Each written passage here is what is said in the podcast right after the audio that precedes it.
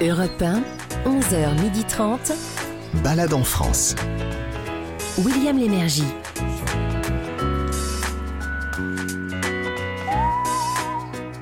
Madame, monsieur, bonjour, bienvenue à Balade en France. Si vous êtes ici, je, je suppose que c'est que vous êtes prêts à découvrir sept lieux et sept activités réparties sur sept régions. Oui, je sais, ça fait beaucoup. C'est l'émission un- des 7. Hein un vaste programme, comme disait le général. Alors, on commencera par un site insolite.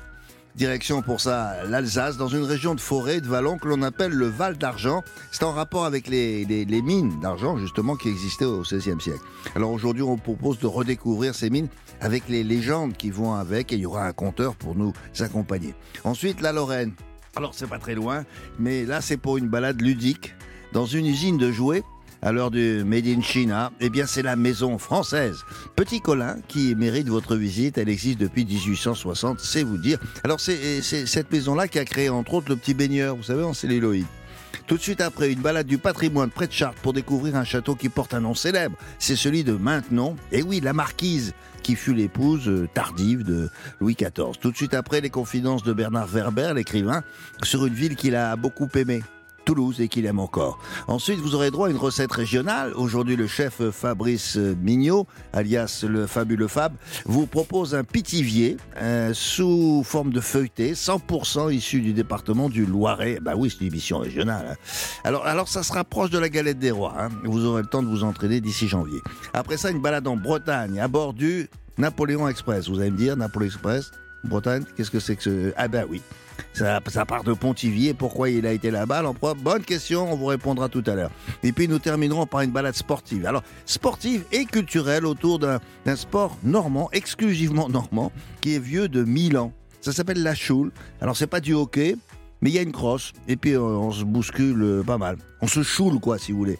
Alors, choule, ça veut dire euh, d'ailleurs bousculer en normand. Voilà, ça c'était un sommaire. Voici le détail.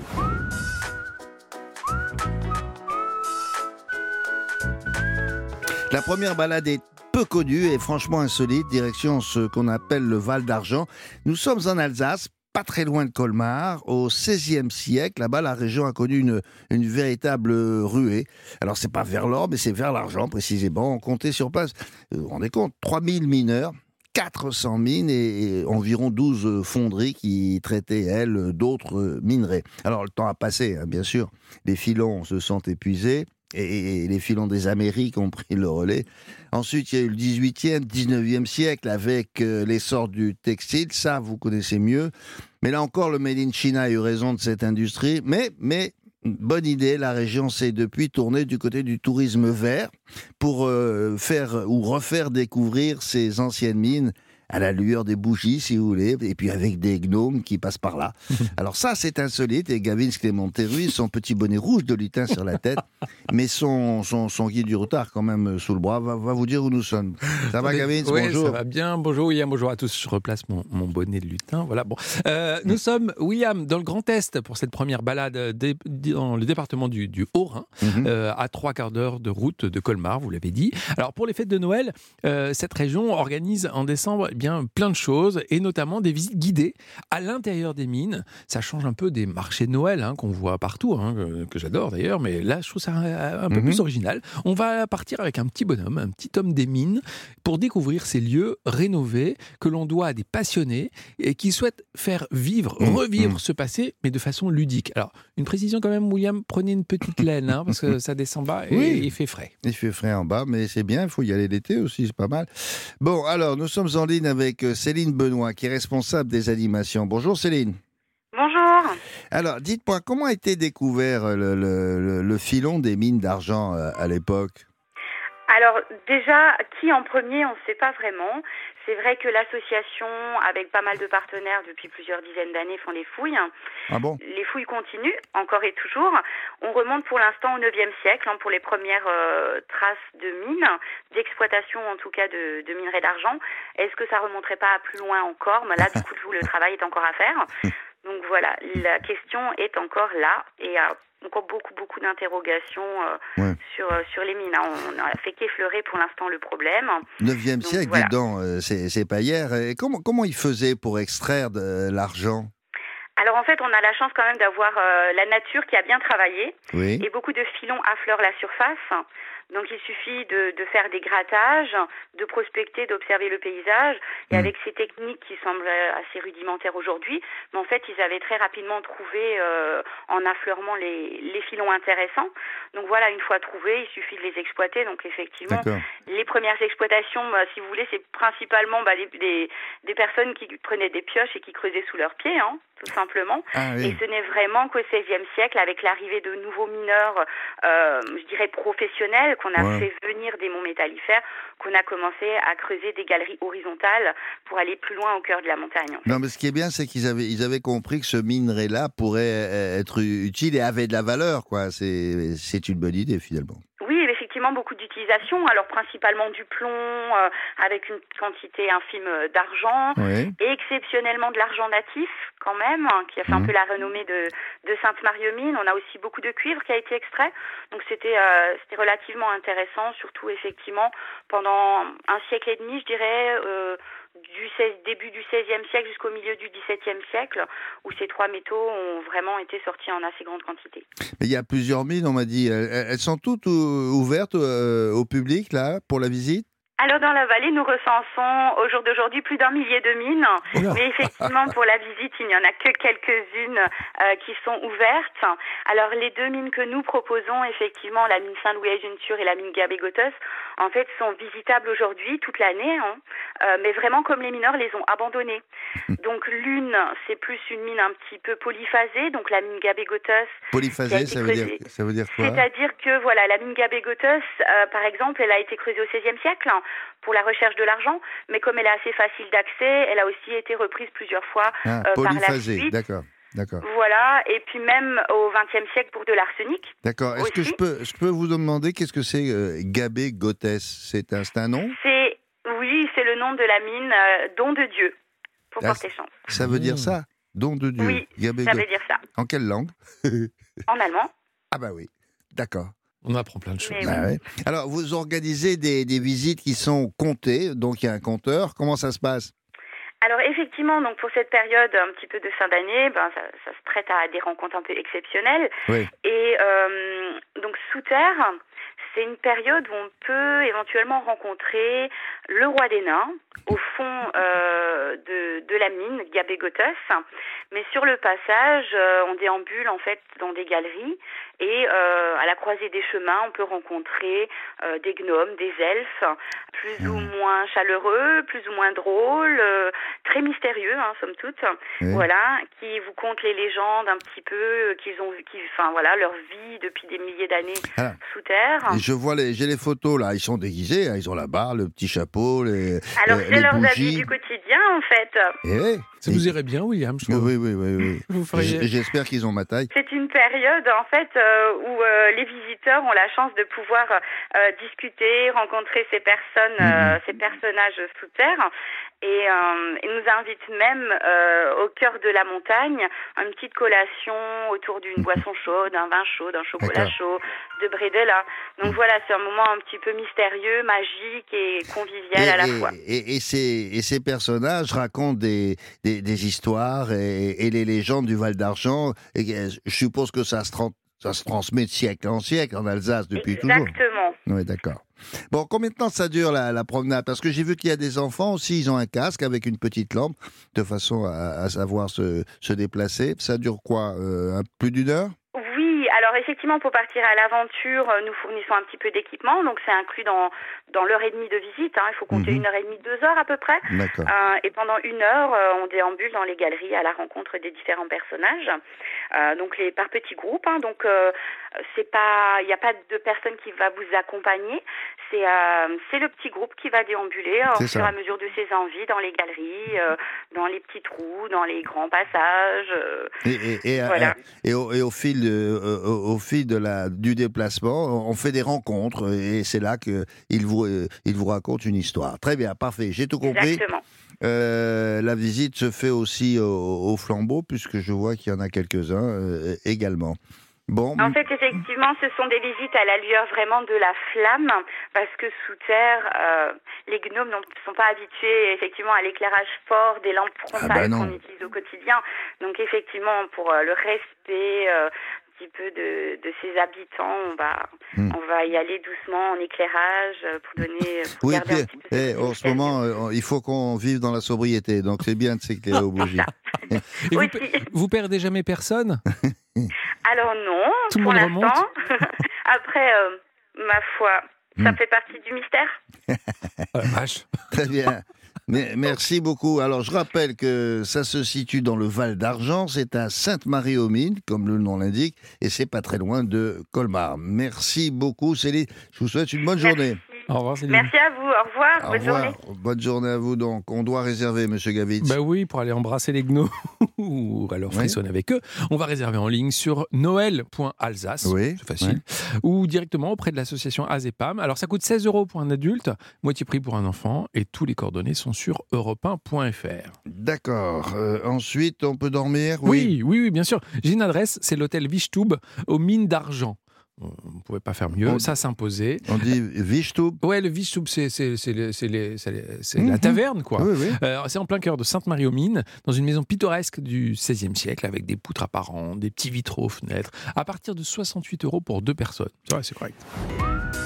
Partez en balade avec William Lémergie sur Europe 1. Alors, pour cette euh, balade dite du savoir-faire français, nous vous proposons de visiter une usine où se perpétue la fabrication de, jouets français tels qu'on la pratique depuis si longtemps. Plusieurs euh, générations ont possédé des jouets signés Petit Colin. Et d'ailleurs, il paraît que les collectionneurs aujourd'hui en, en raffolent, non, Gavitz Oui, je confirme, William. Il faut savoir euh, bah, que cette vénérable maison a été euh, la première, en fait, à créer le baigneur en celluloïde Ah oui, oui, oui. dans les années 1900, Mhm. euh, à peu près. Souvent copié, mais jamais égalé, bien entendu, selon la formule Et la-. Et nous allons où exactement pour la visite? Eh bien, on va à Étain, euh, comme le métal, hein, à 20 km de Verdun, dans une région qui a particulièrement souffert des deux guerres Mhm. mondiales et qui parie aujourd'hui sur le tourisme vert et sur le tourisme industriel. Très bonne idée. Nous sommes en ligne avec Lucie Malivernet, qui est chef de produit de la maison Petit Colin. Bonjour Lucie. Bonjour William. Alors, d'où vient le nom d'ailleurs euh, Petit Colin? C'est un monsieur qui s'appelait comme ça euh? Oui, tout à fait. Ça vient de Nicolas Petit-Colin, qui est euh, le fondateur de la marque. Ah, Donc d'accord. en 1860, comme vous l'avez bien dit. Alors, et cette maison a toujours fa- fabriqué des jouets? Euh, non, au tout départ, ils ont commencé par euh, fabriquer des peignes en ivoire. Ah, d'accord. Le bébé en, en- celluloïde, le fameux petit bébé en celluloïde, c'était révolutionnaire à l'époque. Pourquoi Pourquoi ils ont fait ça dans cette matière? Euh, bah, du coup, cette matière est apparue et on s'est rendu compte qu'avec cette matière, on pouvait faire beaucoup de choses, dont les baigneurs. Ah. Et les baigneurs, c'est ça. Et oui, parce Savez-vous que, pourquoi on appelle ça un baigneur? Eh ben, parce qu'on pouvait le mettre dans l'eau. Il pouvait, il- il pouvait se- exactement. il pouvait se ba- il pouvait se Il est baigner. quoi. incollable, William. Non, non, mais, mais c'est curieux parce que moi, euh, j'ai toujours entendu dire le ah, le petit baigneur. Et on voyait ce petit baigneur, pas très grand, qui faisait moins de 50 cm, si je me souviens bien. Euh, et c'est devenu un, un jouet à, à la mode à, à l'époque. euh, et et c'était cher ou pas trop? Euh, oui, c'est devenu à la mode. Beaucoup de petites filles rêvaient d'avoir euh, son baigneur petit Colin euh, pour pouvoir jouer avec euh, tout au long de, de son enfance. Et c'est vrai qu'à l'époque, c'était un peu, un peu cher, mais on Ah. avait beaucoup moins de jouets. C'est vrai. Et vous êtes, il faut le signaler, c'est les premiers à fabriquer des poupées avec des yeux qui se ferment. Si je me Mmh, ça, j'aime bien. C'est ça, hein? Oui, c'est ça. En 1931, Petit Colin a inventé le, le brevet des yeux dormeurs. Les yeux dormeurs, Oh, ça s'appelait, vous vous rendez compte hein Euh, Alors, ce qui veut dire que dans une industrie comme celle-là, il y a des créatifs parce qu'il faut inventer, mais il y a aussi des, des, des, des, des ingénieurs ou quelque chose comme ça. Pour, euh, par exemple, le coup des, des, des yeux qui se ferment tout seuls, euh, il, il fallait quelqu'un qui, qui sache faire, non? Oui, oui, mais à l'époque, le savoir-faire français euh, était français. On a perdu quand même beaucoup de savoir-faire comme ça là. euh, Mhm. Alors, euh, et ce qui fait que vous avez résisté à la concurrence euh, asiatique, et c'est grâce au savoir-faire. Comment vous avez fait? Ah, bonne question. la concurrence euh, reste rude, hein, on va pas. Mais euh, nous sommes vraiment la dernière fabrique de poupées en France et euh, beaucoup de gens ont à cœur de, de conserver ce savoir-faire. Et vous avez été racheté. Alors, alors, ce sont les jouets Villac, c'est français aussi, du, du, Oui. du Jura. Et, Oui. et alors, depuis 98 à peu près, c'est ça, vous ouvrez au public, justement pour, euh, pour vous dire que bah, euh, il faut le montrer à, à tout le monde pour qu'on on puisse s'en vanter. Et qu'est-ce qu'on voit pendant la visite alors? Beaucoup de choses. Euh, la visite est complète. Vous voyez vraiment toutes les étapes de fabrication, de création d'une poupée. Euh, on a deux pôles de fabrication, donc une fabrication plus traditionnelle en polyéthylène et une fabrication plus récente en, avec le rotomoulage euh, et les pièces en vinyle. Mhm. Alors, il y a un musée également sur place, ça aussi c'est une bonne idée. Ça permet de voir l'évolution des jouets sur euh, quoi Sur plus, plus d'un siècle même? Oui, depuis la création de Petit Colin euh, jusque maintenant. Et le musée a été euh, rénové euh, il y a peu, donc euh, il y a beaucoup de choses à voir et c'est très interactif. Mais alors, malgré les, les progrès de la technologie, je suppose qu'il y a quand même des jouets euh, immuables. Le petit baigneur, c'est toujours d'actualité? Exactement, ça existe toujours. Euh, nous avons également une autre gamme de poupées qui s'appelle Marie-Françoise, qui est un Marie-Françoise. du J'adore. Marie-Françoise, petit Colin. Qu'est-ce que vous faites dans la vie? Je suis petite baigneuse. Et je suis Marie-Françoise. Et ça dure combien de temps à peu près la visite? Euh, vous comptez une heure pour visiter l'usine. Ah, d'accord. Vous avez euh, le label euh, Entreprise du patrimoine vivant, et ça, c'est un gage de qualité. Donc, bravo, mais bonne chance. euh, résistez encore. Merci beaucoup, Lucie. C'est l'usine de. William. C'est l'usine de jouets Petit Colin. C'est à Étain, comme l'Étain, ça s'écrit comme ça, dans la Meuse, tout près de Verdun, avec des, des jouets et des, des poupées qui étaient faits. Alors, tiens, faut pas oublier qu'à l'époque, là, c'était pour oublier les guerres. Bonne journée à vous. Comment ça se passe pour la visite, Gavin? Eh Bien, c'est très facile, hein, William. On réserve auprès du centre culturel et touristique et musée des jouets Petit Colin. On mettra toutes les informations sur europe1.fr, bien entendu. Les visites ont lieu à 14h15, c'est précis, pendant les vacances, les petites vacances scolaires. Comptez 7 euros pour l'usine et le musée. Si vous euh, mangez ou dormir dans le coin? Ben oui, à la Sirène, c'est à Étain. C'est une maison bourgeoise avec un beau plancher en bois, comme autrefois, du mobilier ancien. Napoléon III y a mangé d'ailleurs après la bataille de Gravelotte, souvenez-vous. Gravelotte, C'est là où il dit que d'eau, que d'eau. C'est une adresse historique. d'où l'expression. Exactement. Il pleut à Gravelotte. Il pleut comme à Gravelotte. Euh, comptez 55 euros pour deux personnes. Ils font six restos si on a envie. Il pleut comme à Gravelotte parce qu'il y avait eu une bataille. Ouais. Eh oui, bah voilà. Et voilà. C'est à ça cette émission, entre autres. Europe 1, 11h30, balade en France. William Lémergie. Place maintenant à une balade dite du patrimoine, direction l'Eure-et-Loire, à quelques kilomètres de Chartres, à la découverte d'un château dont on ne parle pas souvent, bien que le- nom qu'il porte soit lui très connu. Il s'agit du château de Maintenon, ayant appartenu à la marquise, euh, ancienne gouvernante euh, des bâtards du roi et de sa maîtresse la Montespan, Françoise euh, d'Aubigné, de son vrai nom. Elle a été du coup euh, très fidèle au roi, non Gavin? Ah oui, oui, William, et sa fidélité a fini par payer, puisque au soir de sa vie, comme on dit, le roi Louis XIV l'a épousée en secret. Mhm. Et c'est donc son château qu'on vous propose de visiter aujourd'hui, un château d'origine médiévale hein, qu'elle a conservé pendant 24 ans et qui a ensuite appartenu à la famille de Noailles, une des grandes familles de la noblesse française, à qui l'on doit euh, de l'avoir entretenu euh, pendant 300 ans. C'est quand même pas plus que les 24 ans de la, de la marquise. Bref, le Mais oui, château oui. est situé à Maintenon Bien sûr. et on est dans la vallée de l'Eure. Eh ben, euh, allons-y. Nous sommes en ligne avec euh, Cyrielle Priot, qui est, qui est médiatrice culturelle. Bonjour Cyrielle. Bonjour William, bonjour Gavin. Bonjour. Alors, ce château se, se- se confond finalement avec euh, l'histoire personnelle de la vie de la marquise. Euh, c'est quand même euh, l'histoire d'une gouvernante qui devient reine, non? Absolument William.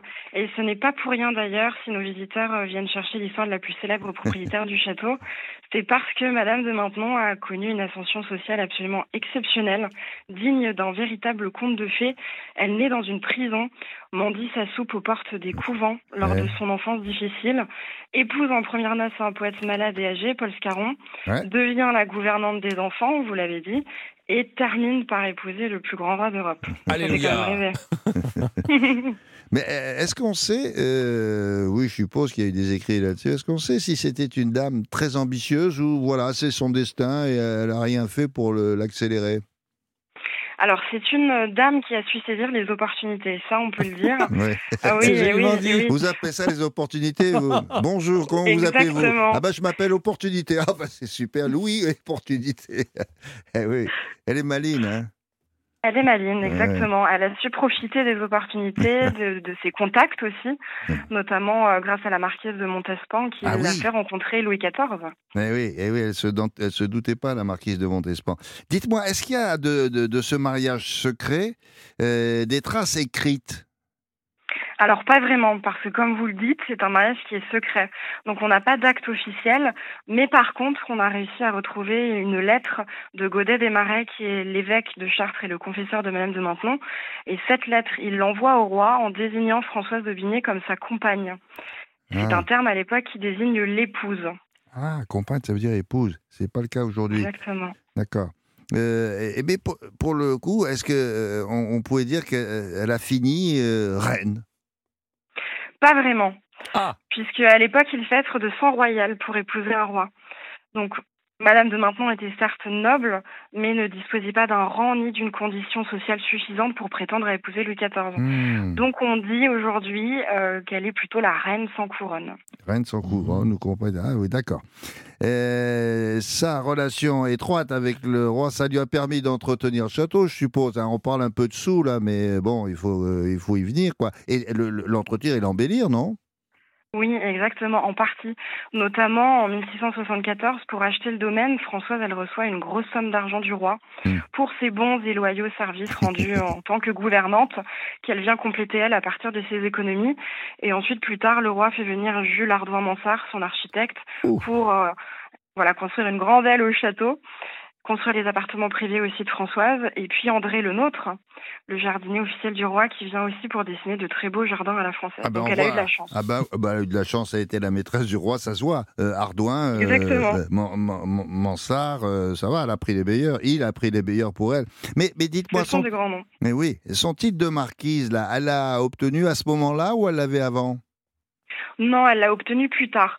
Parce qu'en fait, quand elle achète le château, elle n'a pas assez d'argent pour acheter le titre, de même que euh, le bien. Et c'est en 1688, donc cinq ans après son mariage secret avec le roi, que Louis XIV va lui faire don de ce très beau titre pour se faire pardonner des travaux de l'aqueduc qui ont un peu embêté Madame de Maintenon, Ah bon? puisqu'elle avait 30 000 ouvriers au fond de son jardin. Non. Donc elle qui voulait être au calme quand elle était à Maintenon, c'est- c'était pas vraiment le cas. Ah non, c'est raté. 30 000 ouvriers pour faire un aqueduc. Mais qu'est-ce qui a eu cette idée saugrenue, un aqueduc? Bien, l'aqueduc, c'était Louis XIV. En fait, c'était pour détourner l'eau de la rivière de l'Eure qui coule tout autour du château de Versailles pour alimenter ses nombreux bassins et fontaines à Versailles. Ah. Mais malheureusement, l'aqueduc n'a jamais été terminé. Il y a la guerre de la Ligue d'Augsbourg qui a éclaté trois ans après le début des travaux, qui a empêché euh, les travaux de l'aqueduc de se terminer. Ah. Donc pour le roi, malheureusement, c'est un coup manqué, puisque l'eau de l'Eure n'ira jamais jusqu'au château de Versailles. Euh, il, paraît que d'ailleurs, le- c'est Louis XV qui a, qui a complété l'affaire, et il l'a démoli lui aussi. Je sais pas ce qu'il voulait en faire. Bien, en fait, comme le, le l'aqueduc n'a jamais servi et qu'il est à l'état de vestige, effectivement, il se dit que Louis XV aurait récupéré une partie des pierres de l'aqueduc pour construire le château de Crécy-Couvet pour sa favorite, Madame de Pompadour. Mmh. Encore une histoire de favorite. Ah, elles sont malines ces deux-là. Euh, bon, merci beaucoup. Alors aujourd'hui, le château appartient à la Fondation Mansart, qui a été créée par euh, les derniers propriétaires, hein, c'est ça? Exactement. dont, un, dont, Oui. dont une membre de la famille de Noailles, hein, qui, a, qui, a, euh, qui a occupé ce château pendant plus de 300 ans. Hein. Exactement. Geneviève de Noailles qui a épousé Monsieur Rindre euh, et qui ensuite a fondé la Fondation Mansart en 83. Et c'est à la suite euh, des travaux, notamment après la Seconde Guerre mondiale, pour éviter euh, que de tels travaux soient reproduits par la suite, qu'on a basculé en 2005 euh, grâce à cette fondation avec un bail amphithéotique pour que le conseil départemental puisse avoir la Ah, charge, bah voilà. l'entretien et l'animation du site. Hum, hum, hum. Parfait, merci beaucoup. Je- J'en reviens à ce que vous disiez tout à l'heure, ça paraît invraisemblable. Certes, c'est un grand parc à maintenant, mais 30 000 ouvriers tous les jours. Je comprends que la marquise en avait marre. Là. Surtout si elle voulait que ça reste secret. Exactement, exactement. Là, Merci. c'était manqué. Hein. Ah ouais, totalement raté. oui, oui. Merci beaucoup, Cyrielle, pour la visite rapide. Ce château, c'est à, oh, allez, à environ une heure de Paris. Bonne journée à vous. Bonne journée, merci. Kevin, pour visiter là aussi, c'est facile, non? Oui, le château est ouvert en ce moment du mardi au vendredi de 14h à 18h30, samedi, dimanche et jour férié de 10h30 à 18h30. Et l'entrée, 8,50 euros pour le parc, le jardin et les châteaux. Il faut rajouter 1,50 euros pour la visite guidée. Comme, Bref. comme d'habitude dans, le, euh, dans le guide du routard, ben nous on propose une adresse pour manger ou dormir éventuellement. Exactement, c'est ce qu'il faut. On va aller sur la place de la Halle à maintenant même. Ça s'appelle O2M. euh, O2M. Menu à partir de 18 euros en semaine. C'est pas mal, non? Après la visite. Euh, Je vous propose maintenant euh, d'écouter, comme chaque dimanche, les confidences d'une personnalité. Alors aujourd'hui, c'est l'écrivain Bernard Werber qui va vous raconter son enfance toulousaine et c'est au micro de Daniel Moreau. Balade en France sur Europe 1. Bonjour Bernard Werber. Bonjour. Alors votre dernier roman, La Diagonale des Reines, euh, publié chez Albin Michel, se lit comme un thriller et ça fait par, euh, la part belle aux femmes. Il y a, il y a deux, deux héroïnes très fortes, on en reparlera tout à l'heure. Mais vous avez choisi d'évoquer Toulouse. Euh, pourquoi Toulouse? Vous y êtes né, je crois que c'est une bonne Oui, raison. je mais- suis né près de la place Saint-Étienne. J'étais bercé par les, cloches de, de l'église euh, euh, Saint-Étienne qui était, qui était juste à côté. Alors moi j'aime beaucoup la cathédrale Saint-Cernin. Euh, J'allais à l'époque jouer de l'orgue dans la grande orgue de Saint-Cernin. J'avais discuté avec l'organiste qui m'avait dit qu'il gagnait sa vie que sur les troncs. Et je me suis dit ça ferait un personnage un, jour pour un roman. Et euh, sinon il y a les bords de la Garonne qui sont très agréables et les bords du canal. Euh, ce que je conseille de faire, c'est de prendre un petit bateau. Il y a des sortes de petites péniches qui remontent le canal. On peut le faire soit avec ces petits bateaux, soit on peut le faire en vélo. On découvre la campagne autour de Toulouse, en dehors des, des autoroutes et des routes et, et des, de tous les, les blocs d'immeubles. Et on, on découvre la vraie campagne toulousaine. Quand on revient comme ça dans une ville où on a passé 20 ans, est-ce qu'il y a quand même quelque chose qui se passe? Ah, moi j'ai toujours, le- j'ai toujours un petit sentiment quand je suis place du Capitole euh, de voir les, quand je mets sur les arc, sous les arcades, Mm.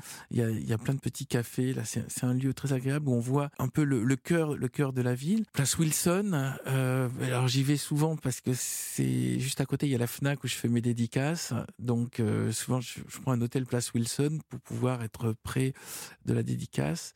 Il y a la gare Matabio. Il y a, c'est des, c'est des lieux où j'aime bien me promener. Puis j'ai un ami, euh, Jean- Jean-Claude Dugnac, qui, euh, qui lui est près de, de l'aéroport et qui, f- qui- que je vais voir souvent. Et donc il y a tout, tout cet univers autour de Blagnac. Alors, vous sortez donc, parce que vous êtes monté un jour à la capitale et, et vous avez écrit de, de nombreux romans, et donc un nouveau roman de Bernard Werber, c'est toujours un événement. Donc le dernier s'appelle La Diagonale des Reines, c'est publié chez Albin Michel. Ça, ça- ça nous pousse à réfléchir sur nous-mêmes, ce, ce livre. Euh, C'est un gros livre, il y a deux héroïnes euh, exceptionnelles, et euh, ouais, c'est une, une- une réflexion sur le... C'est une réflexion sur est-ce qu'on est mieux seul ou accompagné Est-ce que la phrase seul on va plus vite, avec les autres on va plus loin euh, est une phrase qui s'applique euh, à chacun d'entre nous Euh, donc il y a, il y a deux héroïnes, Monica et Nicole, chacune défend une vision, la vision individualiste et l'autre la vision collectiviste. C'est un peu le, le côté pile et face de chacun, et de chacune. Oui, je suis moi-même partagé entre Nicole et Monique. Par moment, j'ai juste envie d'être seul et qu'on me fiche la paix. Et puis par moment, j'ai besoin de voir les autres et d'avoir des interactions pour pouvoir m'enrichir l'esprit. Bon, bah, je vous fiche la paix, mais merci Ah non, beaucoup non. de nous avoir parlé. C'est un plaisir de faire une interview comme ça. de Toulouse et de, et de votre nouveau roman. Merci beaucoup Bernard Werber. Merci à vous. Merci Bernard, mer- merci beaucoup euh, Il est Daniel. super ce roman. Ce qui est bien, non, je lui conseille de, de- de prendre les deux. Si j'ose dire, euh, euh, Nicole et Monique. Et non, mais, non, mais c'est mieux, vous alternez. Vous avez la paix, euh, et puis après, euh, vous allez plus loin, non? Et c'est un vrai euh, polar thriller. Il a, c'est hyper bien. J'ai, j'ai adoré ce roman. Je vous conseille. Bravo Très- Bernard. Le Tour de France de la gastronomie, c'est dans Balade en France sur Europe 1. Oui, c'est tous les dimanches, après la messe, euh, direction le pâtissier hein, ou le boulanger. Ou alors vous restez chez vous et vous tentez de réussir la recette que notre chef Fabrice Pignot vous suggère. Alors, bientôt, quoi, c'est dans un mois, hein, la galette des rois, ça vous laisse du temps pour vous entraîner. Mais alors, celle d'aujourd'hui, c'est un pitivier, c'est un feuilleté, donc à 100% Val-de-Loire, dont là, on est fidèle à, à la tradition de cette émission. Euh, bonjour Fabounet, Fabrice, Fable fabuleux. Euh, ça va? Ça va, William oui. Alors, c'est le, c'est le gâteau star du coin, non Hein, Et si on veut être précis, euh, quand même, ben, il y a, paraît-il, deux sortes de pitivier, c'est vrai? Ah oui, oui, mais je, je vous raconte pas, William, dans quoi je me suis embarqué avec cette histoire de Pithiviers. Oh là là là là. Il y en a deux, il y en a trois. Vous allez voir, c'est l'histoire est très très bien à savoir et très drôle, mais mais c'est compliqué. Allez, on y va. Bon. Donc en fait, c'est vrai qu'on connaît, on, on va en éliminer déjà. On connaît le, le, le euh, version salée. Oui. Donc celui-là, on va le sortir parce que là, vous pouvez en manger partout en France. Euh, Il y en a pas forcément plus à Pithiviers qu'ailleurs. Euh, voilà, c'est une galette de viande. Euh, celui-là, déjà, ça m'arrange, on va le sortir. Donc ensuite, il y a, y, a, y, a, il y a deux Pithiviers euh, sucrés, euh, donc qui sont vraiment traditionnels, ancrés dans le patrimoine du Loiret, Mhm. euh, et qu'on retrouve d'ailleurs quand on va là-bas dans les pâtisseries euh, vraiment présentées. Donc voilà, il y a deux euh, Pithiviers. Et les touristes adorent ça. Bon. Alors, donc, deux Pithiviers. euh, alors, on, on les fait un par un Comment on fait? Alors il y a, le, le- on va dire le plus ancien, donc du coup le plus traditionnel, euh, c'est le Pithiviers fondant. Mhm. Donc en fait, c'est, il est recouvert d'un glaçage blanc assez reconnaissable avec des fruits euh, confits par-dessus. L'autre, c'est le Pithiviers feuilleté. C'est celui qui visuellement se rapproche déjà le plus de la galette des rois. D'accord. On va parler du vrai, du coup, de l'authentique Pithiviers, le Ah, fondant, donc Euh, aussi appelé ah bon le glacé. Ah, pas parce qu'il y en a un vrai et un, et un être, appro- euh, Ah, l'autre ça y est, ça y est, j'ai approximatif. pris un parti pris. Ça y est, ça y est, j'ai pris parti pris. Bon, Euh, bah, non, mais il faut s'affirmer, mon garçon. Alors, on, on revient sur le vrai, l'authentique. L'authentique, exactement. Donc c'est euh, à l'époque gallo-romaine. C'est en fait Pithiviers, la ville, ça signifie déjà carrefour des quatre chemins. Donc c'est une ville où se déroulaient beaucoup d'échanges commerciaux Mhm. entre le peuple gaulois euh, et les Romains.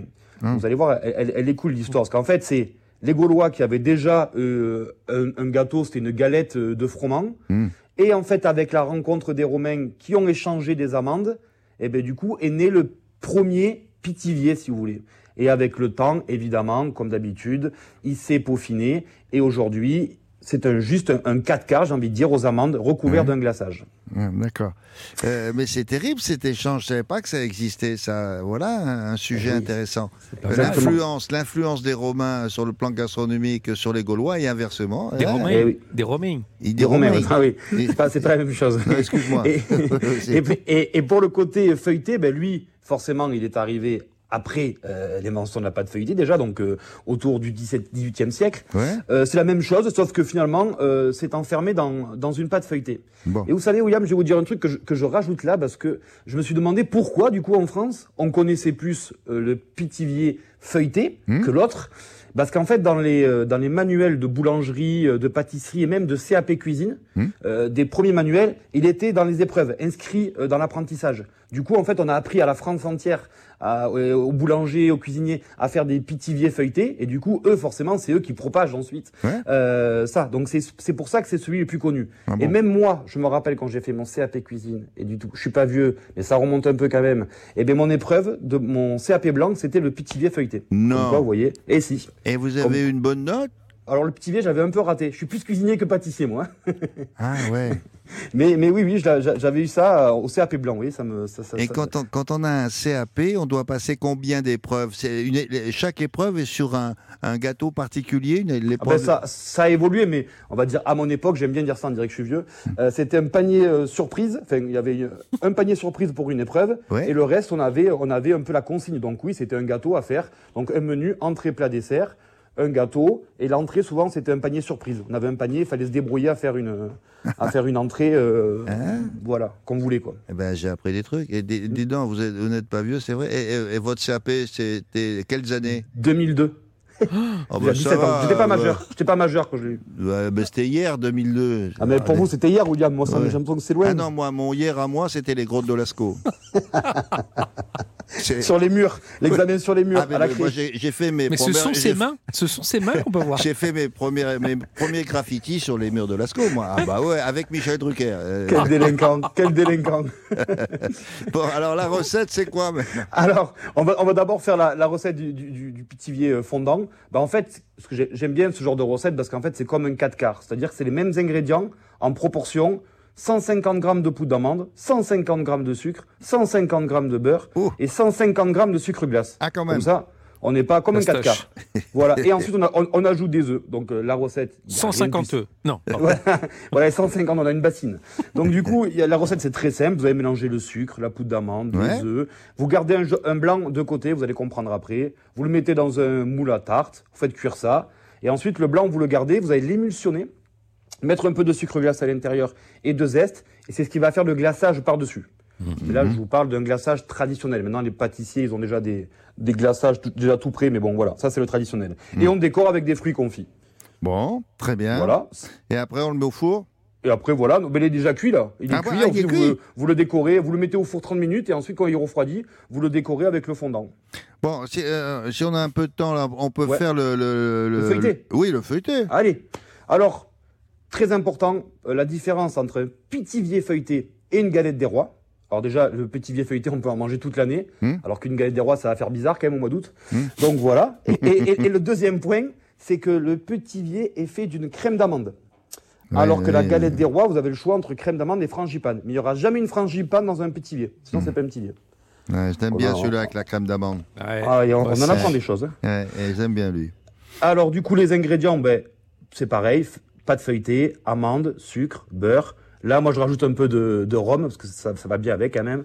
Et un peu d'arôme d'amande. Donc, c'est un peu la même histoire. On va, faire d'abord une vraie crème d'amande. Donc, vous faites ramollir votre beurre, ce qu'on appelle un beurre euh, pommade. C'est-à-dire que vous le travaillez jusqu'à qu'il ramollisse. Vous ajoutez à l'intérieur votre poudre d'amande et le sucre. Vous mettez les œufs. Là, le petit rhum, c'est important quand même, un peu de rhum. Oui. Vous Oui, ça c'est bien. Oui. Et vous obtenez une crème d'amande. Ensuite, rien de plus simple. Une, tr- une, je ne vous dis pas la recette de la pâte feuilletée si on en a pour une heure. hein. La pâte feuilletée, vous l'achetez toute prête. Ouais, voilà. Au ouais. milieu, vous mettez la crème d'amande. Vous recouvrez avec l'autre pâte feuilletée pour faire euh, comme une galette. Mhm. Euh, les bords, vous les, euh, vous les, ce qu'on appelle chiqueter en cuisine, c'est-à-dire vous les quadrillez pour qu'ils se collent l'un à l'autre. Bon. Un, petit, petit truc du petit vieux, juste souvent, il a une forme un peu de, de soleil, vous savez. Il n'est pas rond, il est un peu en forme soleil. Et vous mettez ça au four euh, 30 minutes à 180 degrés et vous avez le pitivier feuilleté. Parfait. Pour nos amis qui écoutent ça, d'abord, ils ont la recette. Ça, c'est bien. Mais vous allez apprendre autre chose maintenant grâce au fabuleux Fab, qui est aussi historien de temps en temps. Parce que d'où ça vient, pâte feuilletée Vous allez dire, ça fait des feuilles, etc. Ouais. Eh ben non, c'est pas tout à fait ça. Allez-y, Fabrice. En fait, non, ça vient du- d'un pâtissier, le pâtissier Feuillet, qui était le pâtissier du prince de Condé. Ah, Et c'est lui, en fait, l'inventeur euh, de la pâte feuilletée. Ah, feuilleté, feuillet. Ben voilà. Et C'est voilà. tout, c'est tout. Ah. Encore une petite chose qu'on a appris aujourd'hui. Merci pour l'ensemble, merci pour l'histoire, merci pour la recette. Je vous souhaite un, un bon dimanche, le fabuleux Fab. Fabrice Mignot, merci beaucoup sur Europe 1 tous les dimanches avec nous. Europe 1, 11h30. Balade en France. William Lémergie.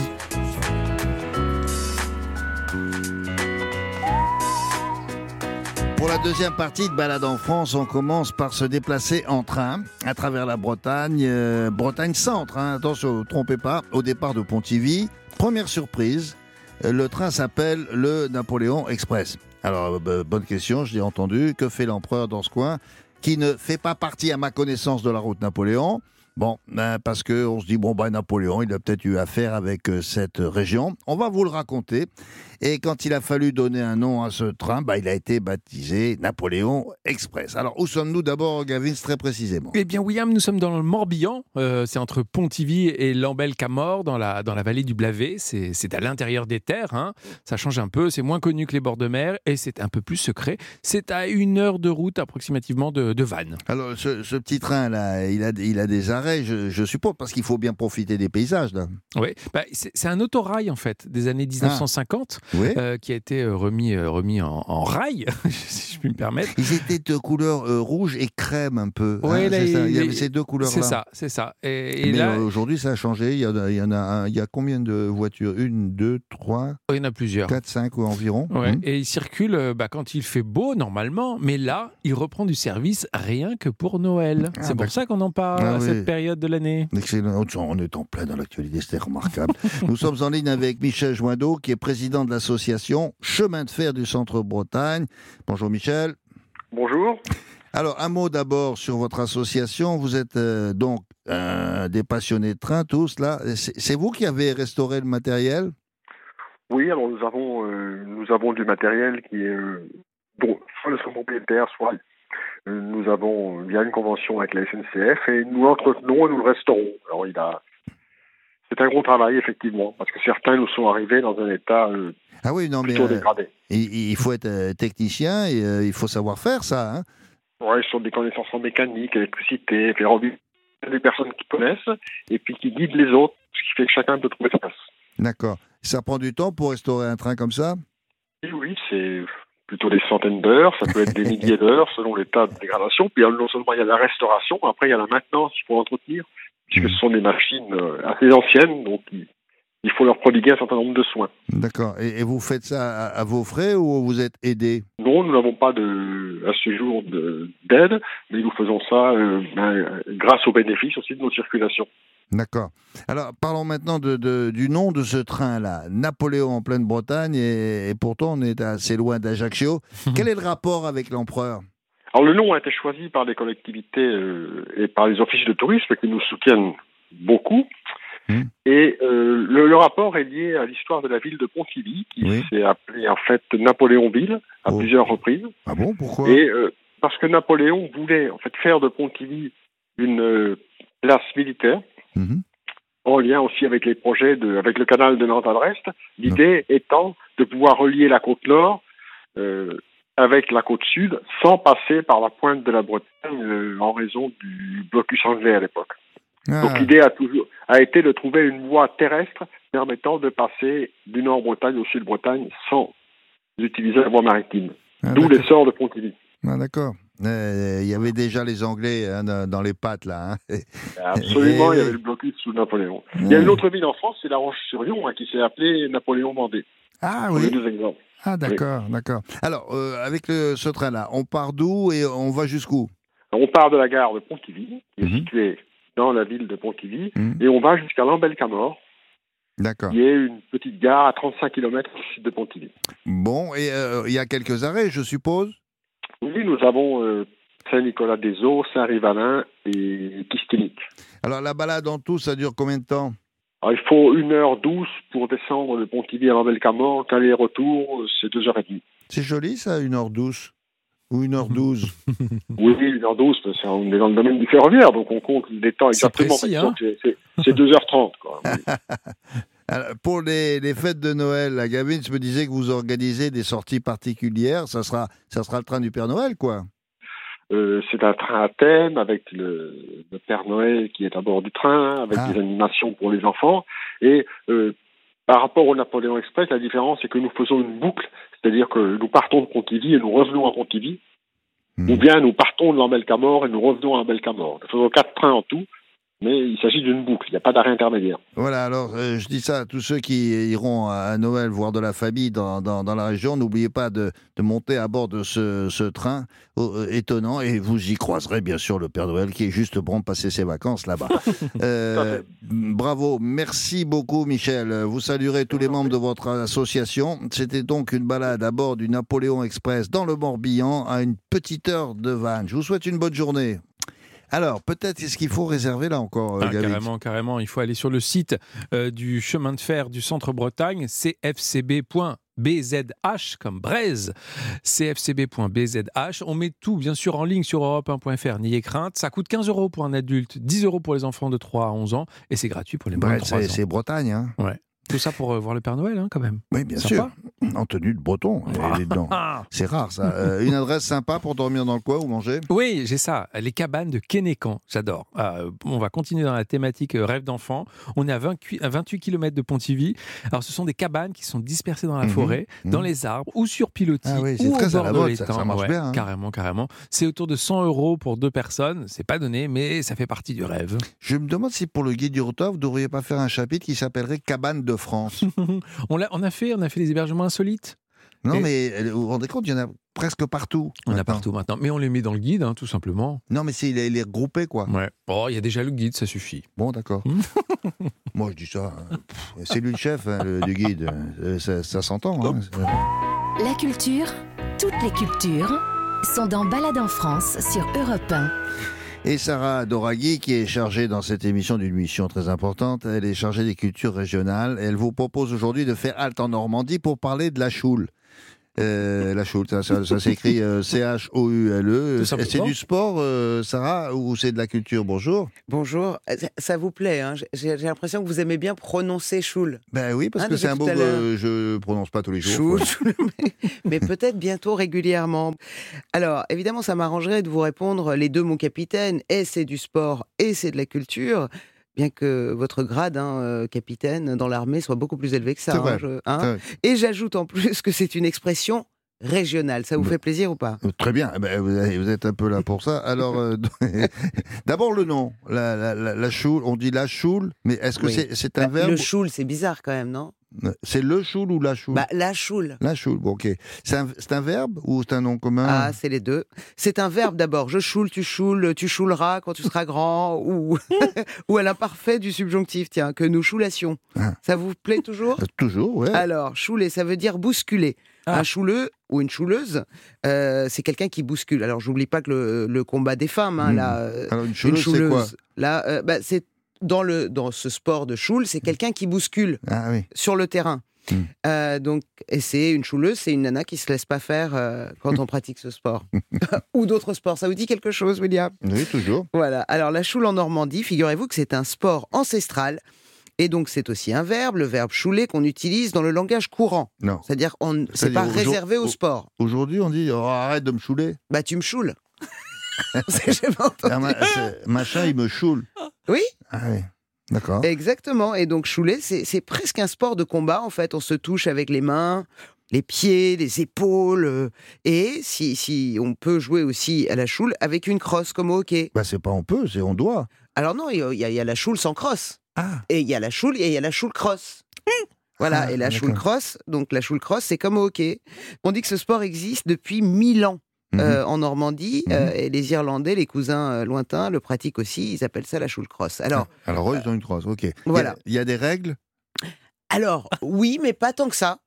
Pas tant que ça. Le but, c'est juste de faire passer la balle dans les viquets avec votre crosse. Alors, c'est quoi Dans un les- viquet Oui, Vicky. Euh, En normand, ça veut dire guichet, wicket. Vous voyez, c'est Ah, comme votre nom. vient- Wicket. Mais, Voilà. mais c'est mais c'est Le- grand, c'est grand comment un wicket Oh ben c'est grand comme vous voulez, mais enfin c'est pas c'est c'est Non, grand quoi, comme un un- demi-but.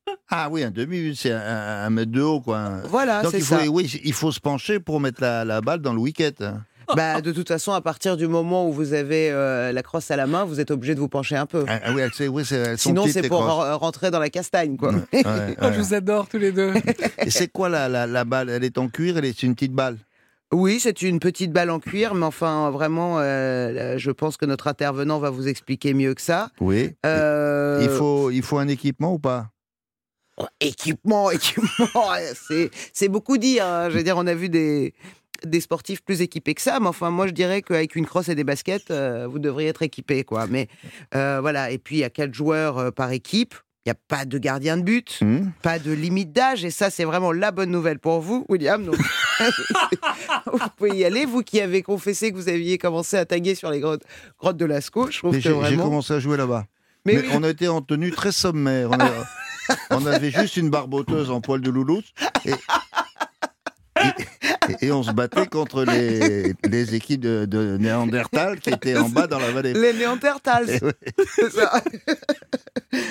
Écoutez, allez. A si vous êtes en tenue, hein, vous, vous me faites un selfie. Oui, je vous ferai cette fille promis. Bon, alors, pour en savoir un peu plus, hein, quand même, nous sommes en ligne avec Vincent Mabir, qui est vice-président, s'il vous plaît, de la Fédération des sports et jeux normands. Bonjour, Vincent. Bonjour William, bonjour Sarah, bonjour les auditeurs de Bonjour. Europe 1.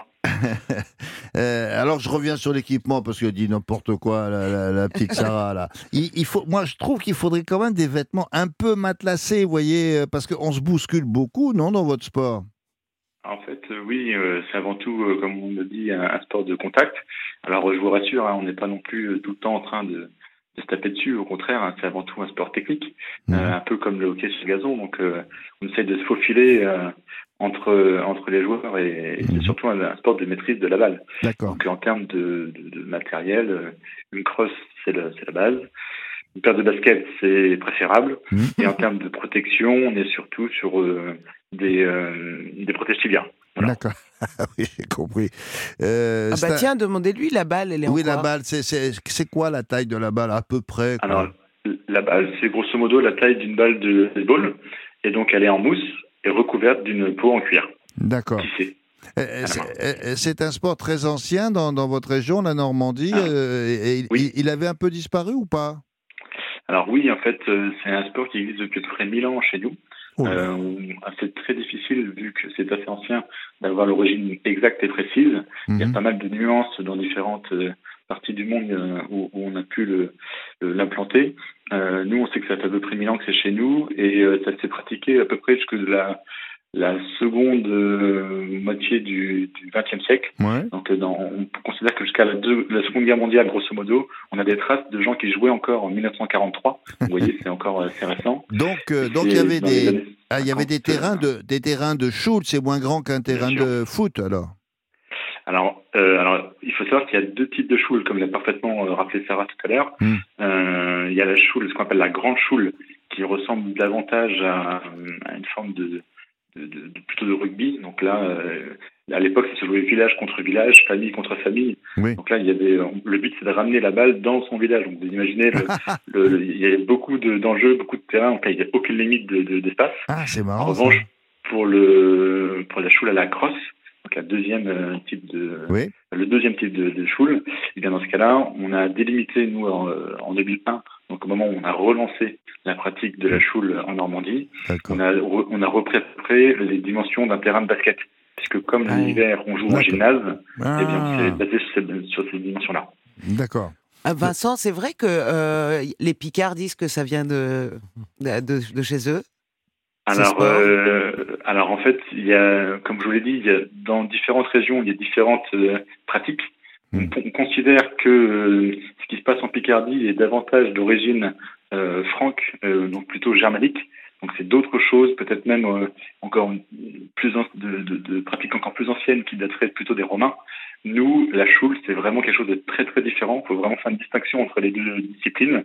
Nous, on considère que ça serait, viendrait plutôt d'origine celto-scandinave. Donc c'est plutôt, encore une fois, les, les vikings qui seraient d'origine. Mais dans toute la Normandie, il y a des, des compétitions, il y a des tournois, il y a des matchs de choule le, le week-end. euh, c'est très répandu? Tout à fait. Alors, on a relancé effectivement la création de différentes associations euh, un peu partout sur le territoire. Donc aujourd'hui, ces associations sont fédérées en une fédération des sports régionaux normands Mhm. qui regroupe 17 associations. Et mon objectif, pour ma part, c'est de, de- justement de multiplier, de développer, de dupliquer le format sur l'ensemble du territoire au sein d'un championnat. Et donc euh, aujourd'hui, on a une dizaine d'équipes qui sont euh, réparties sur l'ensemble du territoire. Et mon objectif, ce serait que chaque lieu, chaque zone de la région Normandie puisse eh bien avoir euh, une équipe près de chez soi pour défendre ses couleurs. Dans le pays de, je crois que mon, mon petit doigt m'a dit que vous aviez vous euh, un attachement particulier du côté du, du pays d'Auge. hein, c'est- Oui, c'est vrai. et voilà, donc euh, je, à titre d'information, eh bien sachez que vous êtes le bienvenu lorsque vous êtes de passage dans le coin Ouais, pour Ah, venir euh, me faites nous, euh, rejoindre sur le terrain. bah, pas, pas de problème. là. Je- Je pourrais vous venir, à venir vous voir chouler ou pas? Oui, bien sûr. Je, je vais me procurer une petite crosse là et hop là. on- Eh bien, on, on vous fournit l'équipement, puis rien que de par votre nom, euh, vous êtes un peu déjà no- notre duc à nous, euh, Ah. notre cher William. Ah, ah ouais. Oh Eh oui. Non, mais, Bien, ce- cela dit, euh, je suis pas très normand. Je suis normand d'adoption et ça, c'est formidable. La choule Eh pour ben, l'évêque, ça va donner. hein. Ouais, Ah ça bah, va attends, donner. mais- Et est-ce que vous saviez peut-être pas, euh, mon cher Vincent. Vincent, c'est que le garçon qui était à côté de moi, il est né à Pont-l'Évêque. Et ouais. Je suis, Ah. je suis né à Lisieux. C'est un pont épiscopien. Oh. Pont Et là, épiscopien. vous, vous, vous me faites le plus grand des plaisirs. Et voilà. Bien, écoutez, on vous, on vous invite euh, d'office. Et alors, attendez-moi, euh, Vincent, euh, j'avais une question. On est dimanche. Qu'est-ce qui se passe cet après-midi chez vous? Alors cet après-midi, à, à côté de Pont-Audemer, donc à Manville-sur-Île, Hmm. au gymnase donc euh, municipal, eh bien, on va proposer la dernière journée de- du championnat, c'est-à-dire la journée de clôture. Et à cette occasion, bien évidemment, vous aurez un pique-nique normand auquel vous pourrez participer euh, là, dès, dès ce midi. Et à partir de 14h, vous pouvez nous rejoindre gratuitement, soit pour venir regarder euh, le sport, soit pour venir pratiquer de manière euh, tout à fait conviviale et, et, et amateur. Eh bien, euh, il y aura- il y aura différents matchs de proposés de, amicaux. Et à l'issue de cet après-midi, eh bien, on va dévoiler les, journées, les, les résultats du championnat régional annuel de euh, Eh ben, voilà. Cross Normande 2022. Eh bien voilà, madame, monsieur, auditeur, auditrice de- d'Europe tous les 1, C'est mieux que la Coupe du Monde. Vous hein. avez découvert un, sport euh, qui, qui fait effectivement de l'ombre à la Coupe du Monde, mais c'est comme ça. Mais hein, oui, il faut mais oui, s'y- bah oui, bah écoutez, Alors, bon, là-bas au Qatar, ils font la gueule, hein, mais non, mais il faut qu'ils s'y fassent. mais Bah écoutez, pour, tout vous dire, on, on a, je- j'ai cru comprendre parce que j'ai quelques informations. Encore une fois, c'est assez amusant du côté du, du Pays d'Auge. Je Mhm. sais que le Pays d'Auge est très implanté dans les médias euh, sportifs en Oui. France, Oui, oui. et donc euh, on, on espère bien avoir notre canal euh, de Choul euh, prochainement euh, euh, sur les Choul sur TV. les ondes. Oui, oui, oui. Je- Je- je- Eh, Écoutez, je, je vous promets rien, mais on essaye un canal plus chaud, on, on verra ça.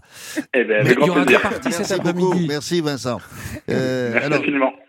euh, Sarah, euh, vous aviez une chose à ajouter peut-être, non oui, Allez-y. je voulais vous donner un chiffre. 43, c'est le nombre d'équipes que vise la Fédération des sports et jeux normands pour que chaque territoire de Normandie soit représenté et que chaque Normand des Normands puisse Oui. pratiquer à moins de 30 minutes Ah de ouais, chez lui la Schuld. C'est ça l'objectif. Merci beaucoup à tous. Euh, on a fait alors aujourd'hui un petit récapitulatif, s'il vous plaît, des, des sites présentés. Gavis, si vous voulez bien. Euh, Oui, bien sûr, on est allé en balade en Alsace pour une balade comptée sur les traces des gnomes dans les anciennes mines du Val d'Argent.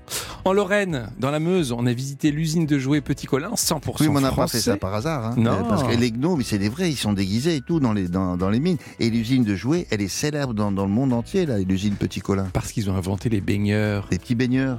C'est eux qui. Ah, bah oui, ont inventé ça, c'est vous dire. On et ensuite, allé on a été aussi euh, à Maintenon, en Eure-et-Loire. On a visité le château de l'ancienne favorite, devenue la, la dernière compagne de Louis XIV. Et enfin, à Pontivy, dans le Morbihan, on a pris le Napoléon Express, une ligne touristique de 35 km qui se transforme en train de Noël pour les fêtes. Alors, on a eu droit aussi aux confidences de Bernard Werber, qui vous parle de son sud-ouest, et à lui, c'est Toulouse.